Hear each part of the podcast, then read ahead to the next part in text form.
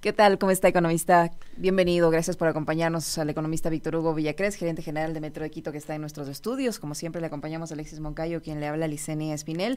Se ha presentado ya el primer boletín estadístico con información levantada durante los primeros dos meses de la operación comercial de este moderno sistema de transporte. Y hay buenas noticias, entiendo, así es que cuéntenos de esas buenas noticias. ¿Cómo está Licenia? Alexis, un saludo a la gente que nos escucha a través de Pichincho Universal. Algunos temas importantes. Yo creo que la gran noticia de esto es que superamos los 8 millones de viajes. Evidentemente, si quisiésemos compararnos con otros sistemas que empezaron a nivel de Ecuador, diríamos eh, lo más cercano, el tranvía, claro, con sus diferencias. Tranvía empezó en un tiempo de pandemia. A ellos les tomó dos años llegar a los 8 millones. Era la pandemia. Nosotros en estos primeros 60 días hemos llegado a los 8 millones. Las estadísticas dicen cosas importantes y hay que saber leerlas, creo yo. En el mes de diciembre nosotros registramos eh, esta ilusión movilizadora que nos llevó a tener 4.434.000 viajes total hechos. Para el mes de enero eh, esa cifra cae a 3.841.000. Y claro, uno dice a ver qué pasó, analicemos los detalles y encontramos esta semana que va entre el 9 y el 14 de enero, que es esta semana crítica para el país en términos de seguridad, que es esta semana en por el donde estado de el país eh, pasó y pasó a este estado de guerra, o algo por el estilo. Se suspendieron las clases, por ejemplo. Se suspendieron las clases, se, se redujo el trabajo en oficinas, se hizo home office y todo eso es un medidor de lo que ocurre en la economía de la ciudad. Es decir, cómo el metro va de algún modo convirtiéndose en el termómetro, termómetro, de la dinamización o de la reducción o contracción de la economía. Lo que sucedió en enero claramente es una contracción de la economía la habitual por lo que viene después de diciembre, un mes de consumo alto, pero a eso se suma esta alta reducción que hubo producto del miedo de la gente. Eh, de hecho, eso se ve reflejado cuando uno correlaciona con la cifra de seguridad, siendo que al metro la gente le califica como muy seguro. En el mes de diciembre tuvo 9,6 sobre 10. Eh, para el mes de enero eso baja ligeramente a 9,4. Sigue siendo muy bueno, excelente, pero al fin del día ahí se recoge una percepción de la gente de inseguridad en superficie que se ve reflejado en metro, más allá de que sigue existiendo policía metro, de que están eh, los agentes metropolitanos de control, policía metropolitana, ECU 911, las 700 cámaras, el tema de los dispositivos de ingreso para que la gente pueda validar. Entonces, est estas cifras nos permiten, por ejemplo, un tema que es fundamental. Tratar de definir cuál es el perfil de nuestro viajero. Uh -huh. Y ese ha sido un tema interesante, lo hicimos con inteligencia artificial, al fin del día no nos, no nos eh, animamos a publicar cómo salía el holograma en inteligencia uh -huh. artificial, pero nuestro viajero es una persona de entre 18 y 40 años, con especial énfasis entre los 18 y 29, pero está entre 18 y 40 años, uh -huh. es un viajero que llega del sur en su gran mayoría, de Más gente del, del sur, sur ocupa el metro. Exactamente, y ya vamos a ver, después de eso también se correlaciona con otras cifras, pero más gente del sur y llegan hacia la Carolina Iñaquito, centro comercial financiero. Uh -huh. Es decir, la gente que llega a trabajar, gente que llega hacia la Universidad Central, estudiantes que vienen y gente a la que antes le tomaba en promedio una hora transportarse, una hora diez, ahora le está tomando 20 minutos, 30 76% minutos de, de los usuarios están en ese rango de edad que nos dice exactamente exactamente. Entonces es, es, es, gente joven. digamos relativamente joven. Uh -huh. además que la población en Quito es relativamente joven. Algunos podemos distorsionar de esa media pero en general la población en su gran mayoría es, es gente joven. Y también eh, nos ayuda a reconocer otros temas. Por ejemplo eh, no solo está la estadística que recoge realmente ocurrido en metro sino que hace una encuesta de satisfacción de viajero y aquí podemos ver otro tema que yo le decía a Licenia, que es de correlación. ¿Cuáles son las cinco estaciones de origen que uh -huh. más se utilizan? En las cinco estaciones de origen, Cuatro están ubicadas en el sur, Quitumbe, Morán Valverde, Recreo y Solanda. ¿Qué uh -huh. quiere decir esto? Que el sur está mejor servido que el norte al momento uh -huh. en términos de metro.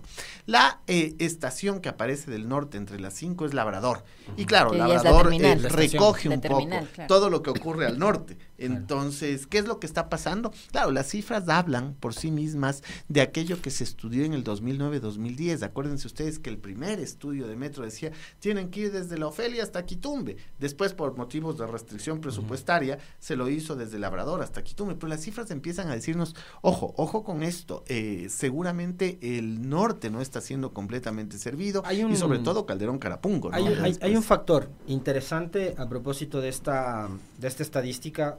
Eh, que ubica a Quitume como la, parada o la estación eh, más visitada o más concurrida.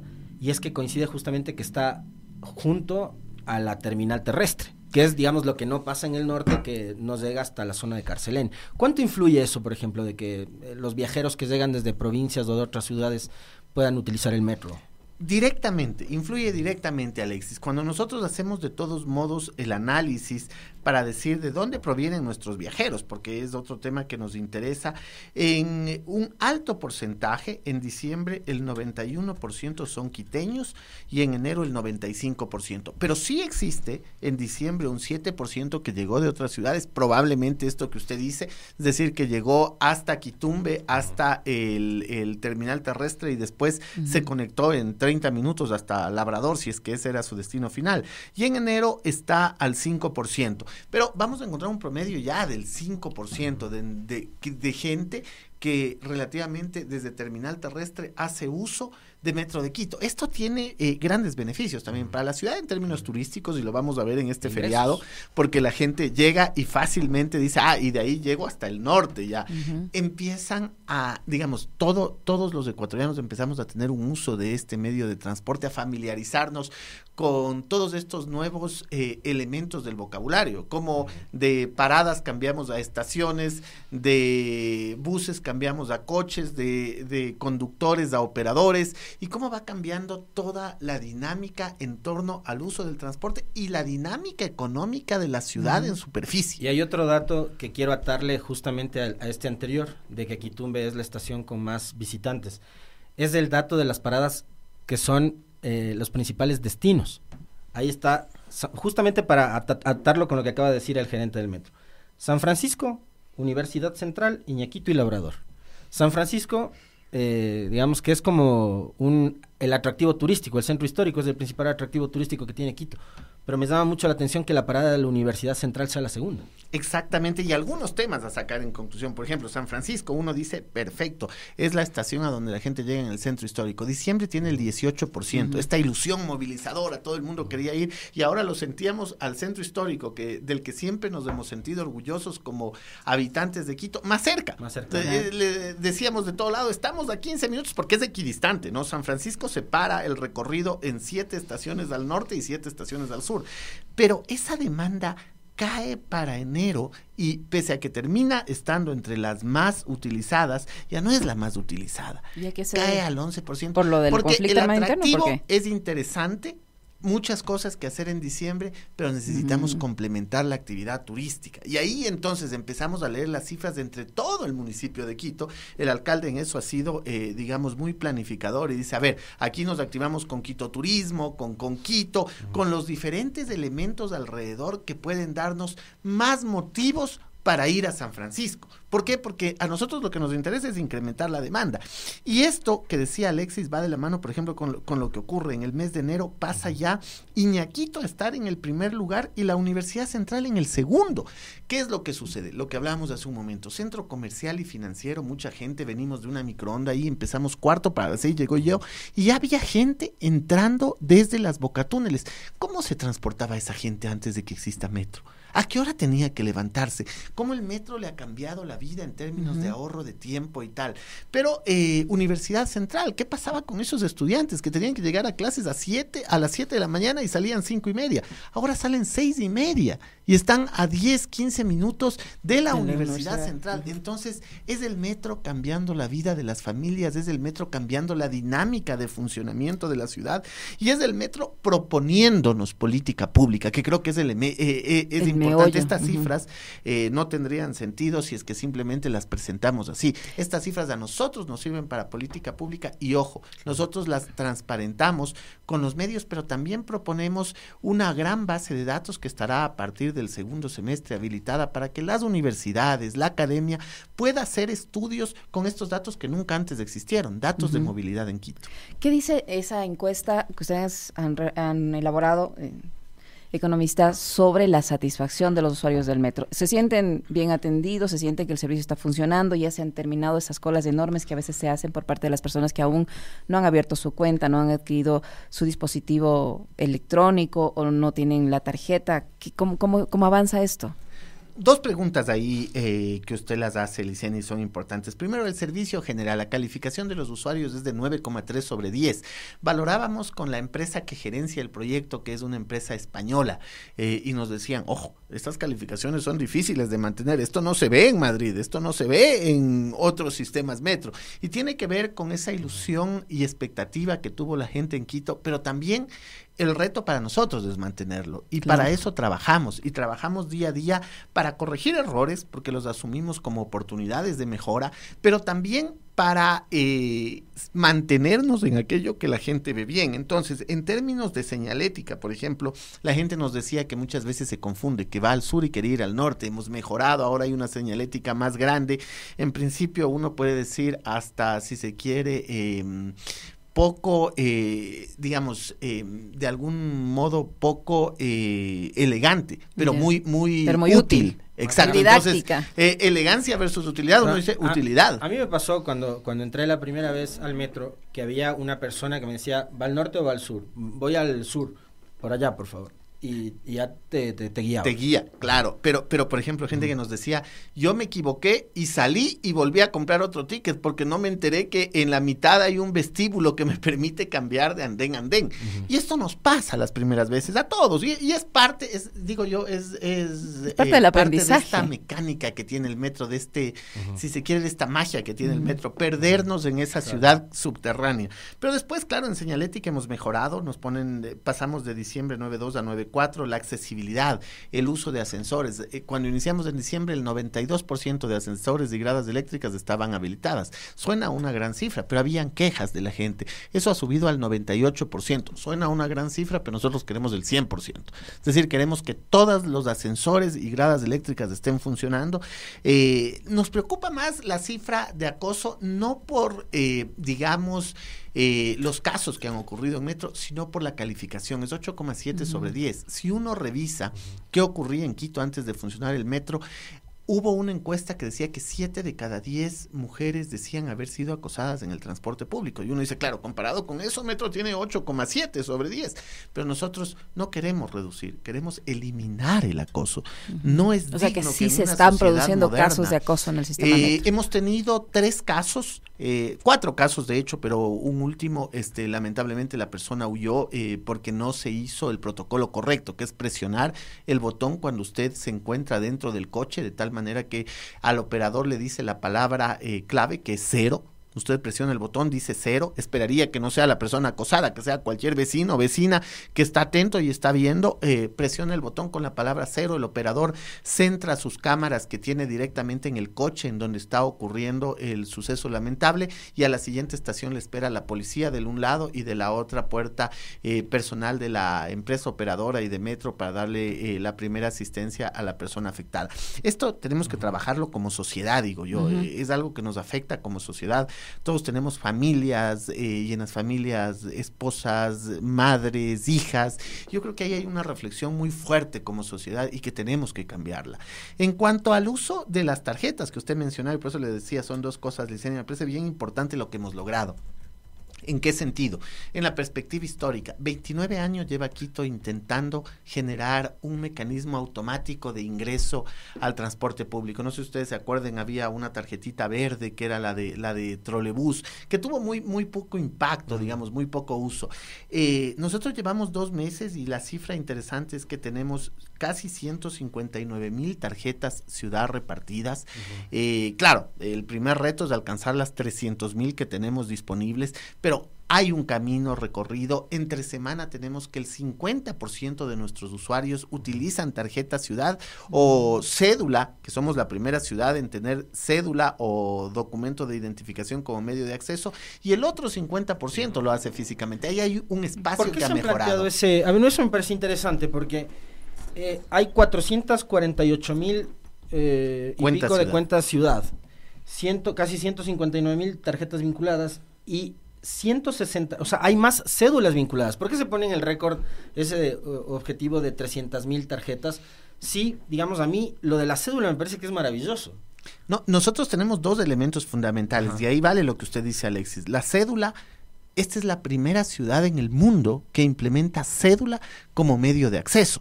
Y claro, esto nos da una facilidad. Ahora, ¿qué es lo que hemos notado nosotros? Que mucha de la gente dice, pero la cédula se me puede perder y el costo de la pérdida de cédula desde poner la denuncia hasta eh, los elementos finales es complejo. Ahora, la buena noticia para la gente si usted tiene la cédula validada, basta que acerque la billetera, no necesita sacar la cédula de la billetera, el lector le va, tiene la capacidad, la sensibilidad de leerle la cédula. Entonces, esa es una buena noticia. Y sí, en ese sentido nosotros quisiéramos que la mayor cantidad de usos de medio electrónico sea la cédula, pero nosotros tenemos 300 mil tarjetas disponibles en esta primera tanda, eh, teníamos 200 mil, hemos subido a 300 mil ya, que se entregan sin costo, es decir, que lo único que tiene que hacer es eh, cargar un saldo eh, primero de, de 3 dólares y se vienen nuevas sorpresas. Estamos buscando, por ejemplo, una, una especie de pulseritas para los niños menores de 18 años, porque las tarjetas pueden extraviarse, las pulseritas no. Entonces, se vienen nuevos productos que va a sacar Metro, pero ¿Cuál es el tema de fondo? La pulsera como la de la cerveza. Exactamente, exactamente, pero esta con fines, digamos, de movilidad. Entonces, ¿qué es lo que va a suceder acá? Y bueno, aquí hay dos cosas que yo digo son fundamentales. Lima, en su segunda línea, intentó, intentó generar un método de acceso abierto, una tarjeta como la nuestra. A las 24 horas suspendieron, nos llamaron a decir, Quito, ¿cómo lograron hacer eso? Claro, nosotros empezamos de cero, la gente no tenía otro mecanismo de acceso y el primer mes, como decía Licenia, fue conflictivo. Eh, registramos unas filas que ahora se han reducido notablemente. Eh, las tarjetas pueden adquirirse, o mejor dicho, se entregan de lunes a viernes desde las 8 de la mañana hasta las 20 horas en cualquiera de las estaciones. Puede acercarse la gente y retirar su tarjeta. Ya no hay filas, está el sistema más fácil. En fines de semana cambia un poco esta estadística. En fines de semana el 70% sigue siendo y solo un 30% digital. Yo creo que ahí hay un trabajo por hacer, pero lo importante de esto es que esta tarjeta en este mismo 2024 debería también servirle para transporte en superficie, cuando se integre la multimodalidad, la intermodalidad y cuando se integren eh, los buses públicos de administración privada, los BRTs y demás. Eso está ya en camino, la Secretaría de Movilidad está trabajando en eso y yo creo que vamos a darles la buena noticia en este mismo 2024 de que ya pueden usar en superficie.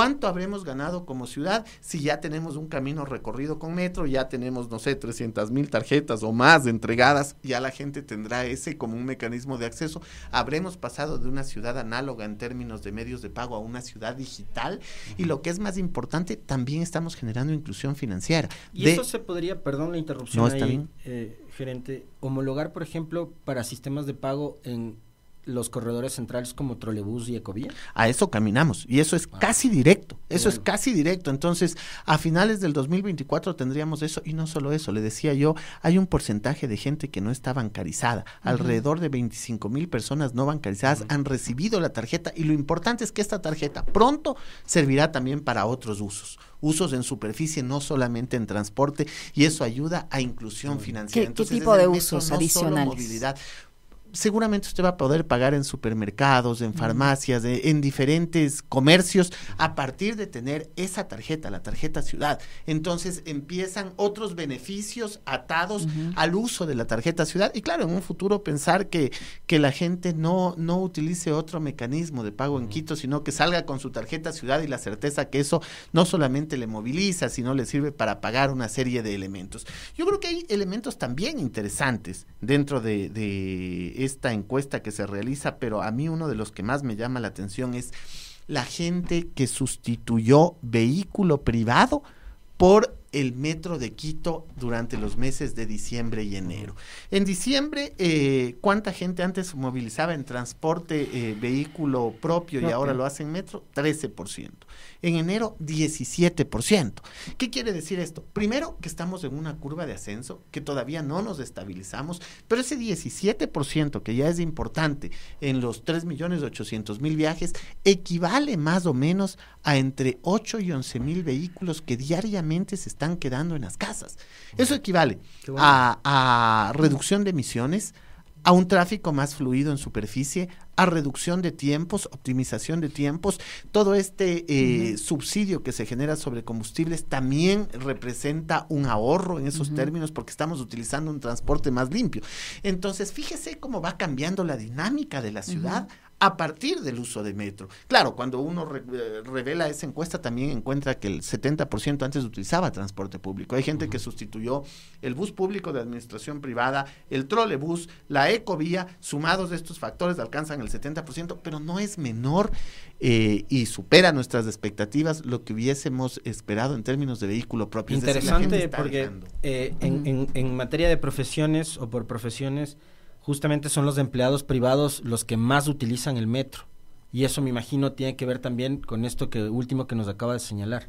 Exactamente, es decir, cuando uno empieza a revisar qué es lo que pasa por profesión, uno encuentra un incremento del empleado privado y además pasa muchísimo. Eh, y no, yo les invito a hacer ese, si, si quieren, ese análisis sociológico. Eh, si tienen un tiempito algún día ir entre las seis y media de la mañana, quedarse hasta las diez y uno va viendo el público y cómo cambia el público.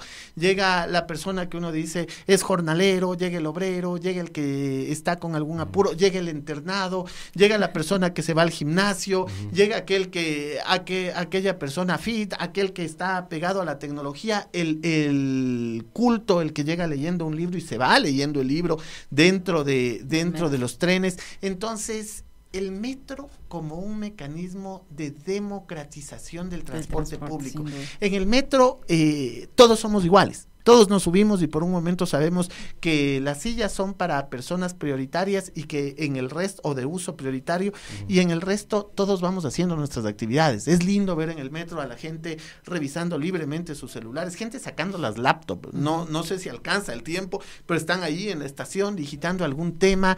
Entonces. Cosa que jamás pasaría en una unidad de transporte público. Realmente, realmente uno, uno piensa en una ciudad en el subterráneo, una ciudad en donde existen policías, en donde hay cámaras, en donde estamos vigilados y esa sensación de seguridad de dentro impacta impacta sobre la cultura, gente recogiendo basura que otros dejan, gente diciéndole al de al lado, vea, ese asiento es prioritario, los asientos son para personas que tienen prioridad. Entonces, un movimiento bien interesante, jóvenes, todo el mundo de pie, a nadie se le ocurre sentarse y si hay alguno sentado salta como elástico al ver que llegan a una a una estación y se suben personas que necesitan utilizar. Entonces, este comportamiento interesante que es parte de la cultura metro y que nosotros queremos a través de una escuela metro que se lanzará en marzo, que venga hacia superficie, que empecemos a trabajar en que todos volvamos a ese Quito de sueño de antaño, a ese Quito en donde éramos buenas vecinas, vecinos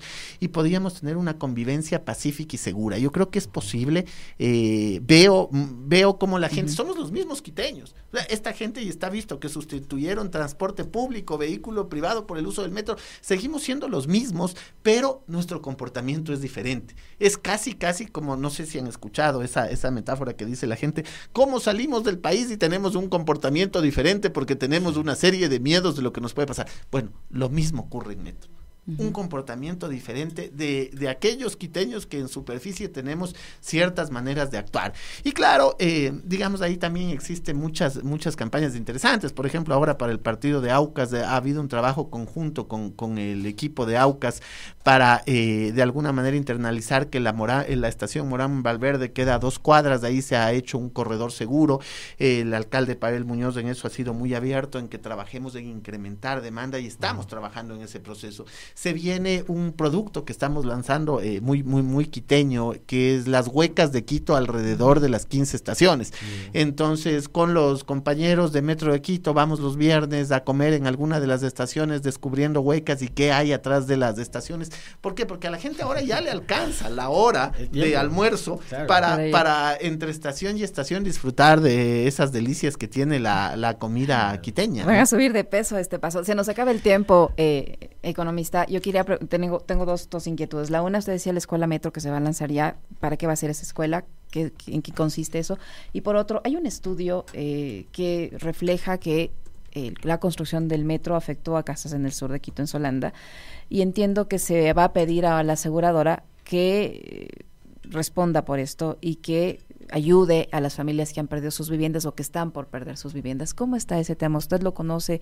¿Qué sabe al respecto? ¿Qué respuesta le van a dar a esas familias? Yo creo que ahí hay tres temas. Me gustaría acabar con qué va a pasar en el feriado de carnaval. Toco primero eh, los dos temas que usted me menciona. En el caso de Solanda, el alcalde en primera persona ha acudido al barrio la semana anterior, el día viernes, estuvo con ellos, compartió con ellos la información que es susceptible de compartir en este momento y les dijo que, como era lógico, eh, primero nosotros hemos recibido los productos del estudio. Este estudio fue contratado en enero del 2023, más allá de que el suceso ocurrió años atrás, se demoraron muchos años dentro de las anteriores administraciones. Para enero del 2023 estuvo contratado 180 días de plazo que concluían cuando el alcalde Pavel Muñoz asumía funciones. Sin embargo, no estaba recibido ningún producto. Ni siquiera se les había dado las facilidades para que hagan el estudio. Bueno, es esta administración la que recibe los cuatro productos de la consultoría y el producto final, que eso entregamos ya a la, a la aseguradora. Evidentemente, eh, hemos preferido eh, ser muy sigilosos con el tema de la información hasta que la aseguradora se pronuncie al respecto, pero el alcalde fue, conversó con las vecinas, los vecinos, les manifestó que la prioridad para el municipio son las personas y que en ese sentido, independientemente de todos los procesos que se están llevando a cabo, el municipio está trabajando articuladamente para generar una serie de nuevos elementos importantes para Solanda. Decir que eso es eh, lo que ahora estamos trabajando, estamos en ese periodo de espera que son 30 días y han transcurrido, no sé, cinco o seis días desde que se entregó la información a espera de esa respuesta. Decir también que Metro en superficie ha generado cambios en el precio del suelo, plus valor en las distintas estaciones. Y ahí hay elementos a considerar importantes, operaciones urbanas que se deberían hacer para eh, de alguna manera catalizar recursos para la sostenibilidad financiera del metro. Nos interesa la sostenibilidad financiera.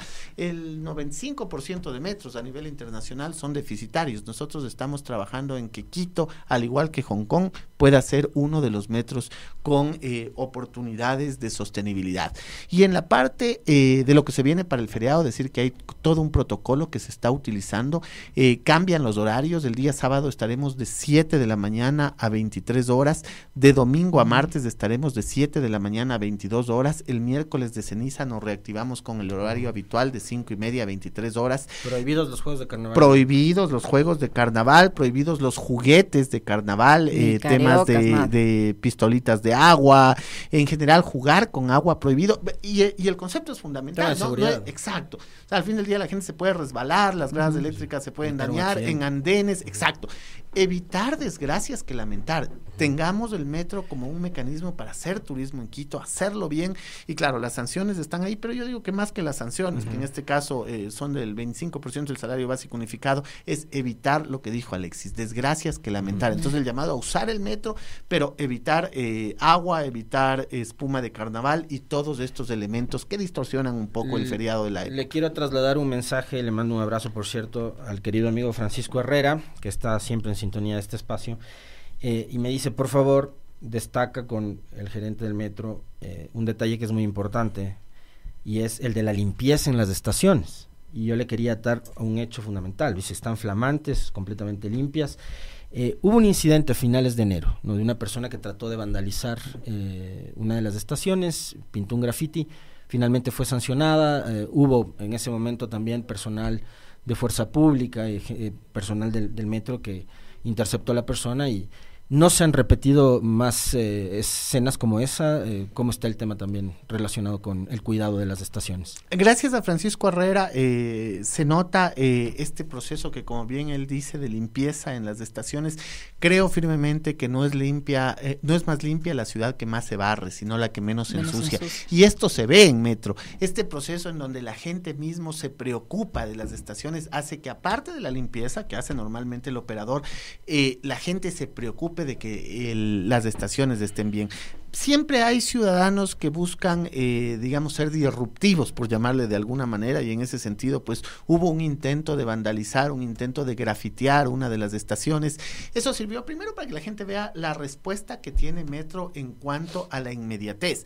Fueron siete, ocho segundos máximo en que salió la policía, salió personal de Metro, la persona, eh, la chica fue interceptada. Eh, lamentablemente, claro, este tipo de temas generan multas, generan sanciones, no puede ser de otra manera pero yo creo que lo más importante es el llamado a qué está pasando como sociedad. Como sociedad no estamos educando tal vez bien a nuestros hijos, qué está pasando con las escuelas, los colegios, qué pasa dentro de las familias sobre todo, porque al fin del día este es un bien de todos y es un bien que nos ha costado 2.108 millones como ecuatorianos y, y que tenemos que cuidar y además darle un uso adecuado. Entonces, no se ha repetido, Alexis, que, que, que era la pregunta, me parece que es importante, pero además yo lo ato a esto que decía Licenia hace un momento y quedó suelto, la escuela metro.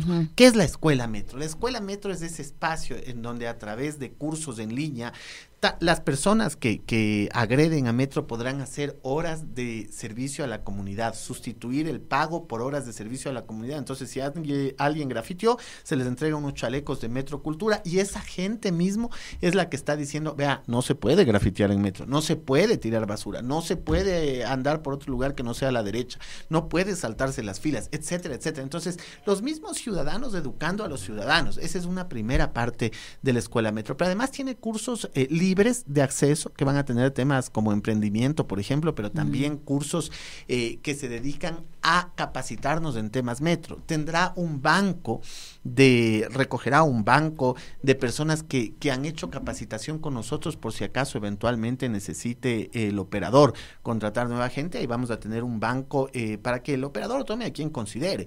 Pero eh, nosotros tendremos un banco de datos de gente que ha decidido tener un comportamiento amable con Metro. eh, la escuela Metro es también lectura en movimiento. Hay un proyecto que se va a lanzar en el mes de abril, que, que lo habíamos comentado alguna vez, es Dónale un libro a Metro, y van a existir eh, sobre todo una biblioteca en la Universidad Central Física, en donde no vamos a tener bibliotecario. Nosotros confiamos en ustedes. Nosotros confiamos en que la gente que se sube a metro lo entiende como una extensión de su casa y al metro no le roba nada, al metro le pone cosas. Entonces se va a poder llevar el libro, va a poder regresarlo en 15 días. También vamos a tener QRs con lecturas de cuentos, eh, que esos están listos ya, estamos en la parte final de eso. Lecturas de cuentos eh, que van a poder hacerlo en los dispositivos móviles. Entonces se viene esta campaña muy fuerte que es Cultura Metro, que está dentro de la escuela y es lectura en movimiento, es corregir todos los errores que comete la gente, también es caminar con estos nuevos cursos y ahí hay adhesiones de varias instituciones. Ya se ha adherido y estamos por hacerlo eh, formal en términos de firma el Ministerio de Educación, se ha adherido la Secretaría de Educación, se ha adherido la Universidad Católica, entiendo que también existe la apertura de la Universidad Central, se siguen adhiriendo todas las instituciones educativas, tiene un esquema interesante que es el vagón escuela, que empezará a circular por las diferentes escuelas públicas con el objetivo de que nuestros niños, porque a veces no nos hacemos caso entre adultos, pero si viene nuestro hijo y nos dice, o nuestra hija y nos dice, mira, esto no hay que hacer, uh -huh. eso sí creemos, en eso sí cumplimos. Entonces, uh -huh. a eso le apuesta Escuela Metro. Economista, se nos va terminando el tiempo, le voy a pedir en 20 segundos, brevísimo, pero un tema que es fundamental. El contrato para el mantenimiento de los vagones, ¿cómo está? ¿Está listo? ¿No todavía? ¿Qué pasa con eso? A ver, tenemos un mantenimiento hasta el mes de junio que uh -huh. está a cargo de la empresa constructora y esto tiene toda la lógica del mundo. La empresa constructora recién en junio, julio nos va a entregar definitivamente, de hecho 23 de julio nos va a entregar toda la obra, porque eh, acuérdense que quedaba el sistema automático por entregarse. Claro, la gente no entendía mucho de qué va el sistema automático, ahora ya es más fácil entender.